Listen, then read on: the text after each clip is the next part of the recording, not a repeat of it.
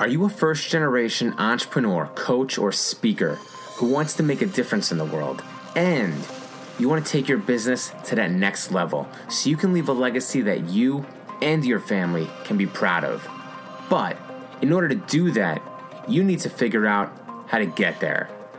10 Minute Mentor is your home for premier mentoring from successful entrepreneurs and millionaires who want to help you get to that next level. My name is Rich Perry, and I believe in you to make it happen. So let's get to it right now. Hey, gang, welcome back to 10 Minute Mentor. I'm your coach, Rich Perry, and today I'm bringing back a favorite guest of the 10 Minute Mentor podcast. Today's guest is an expert in human potential development. He's the co author of the international number one bestseller, Bankroll Your Mind He's also about ready to launch his brand new podcast called Wake the F Up Already. Today he's going to be talking about conquering the fear of the unknown. And yes, I am talking about my main man, Lawrence Pipkin. Too many times we fail to act in our best interest because we fear the unknown. It keeps us stuck where we are. We sit motionless and helpless hoping for things to be better. Well, today, Lawrence is going to help us conquer the fear of the unknown.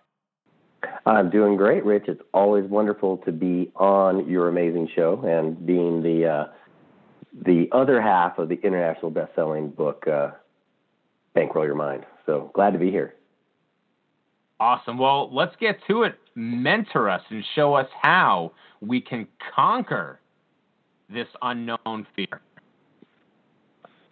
Well, basically, Rich, I want to I want to do this by telling a few stories because uh, many times we find ourselves in the now, in the present, but we have worry and we have doubt about things that have gone in the past, and then we have fear and lower shadow self stuff going on about the future. So I want to kind of bridge that gap between the past, now, and the future so that the listeners can actually take control over things. And I'm going to do that through two stories. So the first story uh, goes a little something like this. There was a uh, there was a monk, and he was walking along the road, and he had one of his um, one of his disciples with him walking along, you know, and he would ask the master questions, and the the master would think about it and would answer him. So they're going along, they're walking along in the woods and on this trail, and they come to this uh, kind of a stream crossing the the path in front of them, and and standing on one side is is a woman, and she can't get over the stream, and so the master picks her up and takes her across the stream, sets her down, and him and the younger monk continue walking. Well, they go along for a little while, and the young monk says to the master, "Well, master, I'm confused. Why did you pick up that woman? You know, that's not something that you're supposed to do. You're not supposed to have that kind of contact with with females or with somebody lower than yourself. Why would you do that? And the master continued just walking along, not saying anything. And so a mile or so goes by, and the student then speaks up again and says, Master, why did you pick up that woman? She was of a lower caste and everything than you, and, and why did you do something like that? And the master didn't say anything, and they continued on. And a third time, the student said the same thing. And so the master finally stopped, and he looked at him and he said, You know, I put her down as soon as we crossed the stream. Apparently, you have not. And you need to let that burden go. So that's a story about how in the past we can be very defensive if we stay in the past. Uh, when we're in the past, we're struggling with our higher shadow self. And so we become very defensive. We become very rigid in how things should have been. And we start to doubt ourselves. And we bring that with us into the future and or into the into the now. And that really can affect us now and then it can affect the future. So now here's a little story about the future. And I've told this to Rich before, so he's familiar with it, but I think it's a great little story. So a criminal is caught doing criminal acts because that's what criminals do. and he's taken before the king for his punishment. Well, the king says to the criminal, he says, I'm going to offer you two choices for your punishment. And I offer this to everyone. One, you can hang by the neck until you're dead. Or two, you can take whatever is behind the big, dark, mysterious, scary iron door. Well, right away, the uh, the criminal says, "Oh, well, I'll I'll take the I'll take the rope."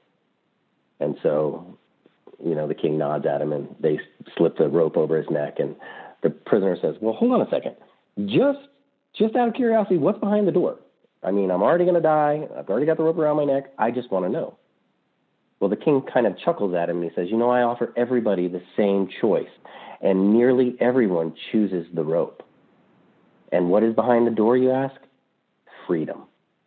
But people are so afraid of what's behind the door, they would rather take the punishment that they know. So when you think about that story in a shadow sense, that's your lower self. That's saying, I have to be punished or I can't go beyond what I see now. And that future is too frightening. It's too scary. So I am not going to go there. I am afraid of the unknown because I don't think that I can handle it, be it, do it, whatever. So in both of these situations, we have the past that is causing us to doubt ourselves and keeps us defensive about how we behaved. And then we have the future where we exhibit the fear of the unknown. So what happens with the now? If you can take that past and that future and bring them to the now, it creates a sense of compassion or a sense of understanding and gives you the opportunity to create right action. So the monk's right action was to let her down on the ground and then move on with his life. Whereas the young monk wasn't able to. So he carried that burden, that heavy burden of that event all the way for those three, four, five miles. And we do that with our lives. And sometimes it's not just five miles, sometimes it's five, ten, fifteen years. Now, in the other story, that fear of the future caused that individual to suffer and suffer an unknown because of a fear of an unknown. But if you can take that understanding, you can create the right action. And in that right action, with compassion, you are able to actually make decisions that can create a better future for you because you're acting in the now. So um, that's that's my little story, and uh, I'll have Rich. You jump in and tell me uh, what you think, and then I'm going to have uh, a little 10 minute challenge for people. Awesome. Thanks so much, Lawrence. You know, I love that second story, and it's been a while since I've heard the first story of the two monks. Um, I heard that years ago, completely forgot about it until you reminded me of it. And uh, I do appreciate the reminder, and I think it's a great lesson for us all to learn for the first time or the second time or to continue learning it because we can all use that reminder. So thank you, Lawrence, for the two great stories showing us how we can conquer that fear of the unknown. And I know that you have a 10 minute challenge, so break us off with it, my man. All right. Well, what I want to do is um, kind of teach you something in uh, in integral theory, and it's going to be called the three, two, one process. And what this is is this is a way for you to be profoundly honest with yourself about your shadow, about your unconscious or your false self, and be honest about the dishonesty that exists within there within your disowned self. So this 321 process is a simple and effective tool to work with your shadow or any part of you that you know you're unconsciously trying to repress or deny something.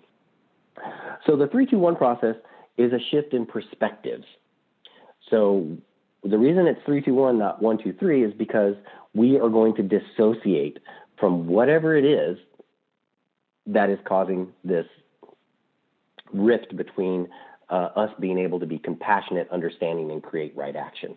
So the first thing that you're going to do is the three. You're going to face it. So if there is an issue or a problem or a barrier, you're going to face it as if you're a witness. So this is a third person experience. So I want you to be able to look at that situation objectively, not subjectively, but objectively. Face that issue and try to understand it from an outsider's perspective.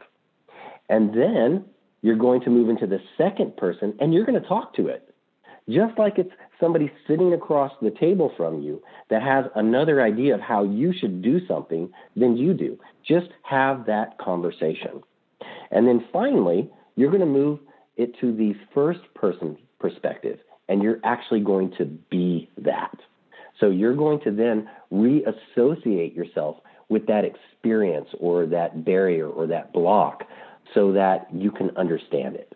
So if you find that you're in a situation that you're incredibly angry, I want you to step to the third person. I want you to face that anger and look at it objectively and say, why am I angry? Why is that person that I'm looking at, why are they angry about this situation? See what you glean from that. Then I want you to step in and talk to that anger. Say, why am I angry with you? And talk to that anger and see what that anger has to say to you because it's going to help you bridge the understanding from the past and the future to right now so that you can have compassion because you're talking to it in the second person. You can have a better understanding. And then you move into the first person and you just be it. And when you be it, you can create right action in the situation.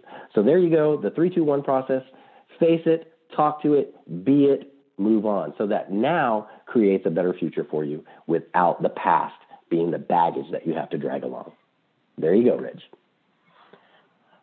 Awesome, Lawrence. Thank you for joining us here. I believe third time here on the 10 Minute Mentor Show, and I guarantee it won't be your last appearance. So, Lawrence, as always, thank you, my man.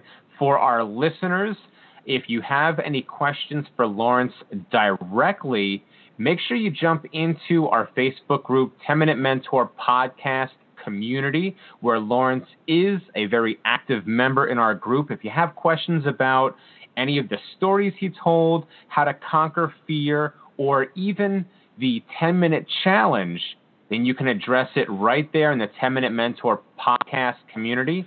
If you want to connect with Lawrence personally, I'd also recommend you going to lawrencepipkin.com. And also, we have his social links. His website and social links are down in the show notes at the bottom. Once again, Lawrence, thanks for being here and have a great day. Thanks, Rich. My pleasure and an honor. I'm proud of you for showing up today, and I believe in you to make it happen.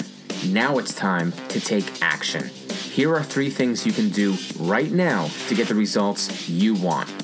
Number one, do the 10 minute challenge and start making a difference for yourself and your family in 10 minutes or less. Better yet, grab a friend and do the challenge together. Hold each other accountable. Friends help friends succeed.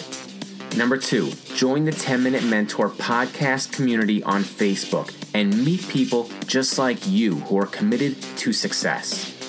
And number three, apply to be a part of my Walk Your Talk 90 day accelerated program that starts next month. You'll be working with me personally as we focus on your purpose, power, and prosperity so you can take your business and life to that next level. You deserve this. It's time to show and prove. Until next time, thanks and be excellent.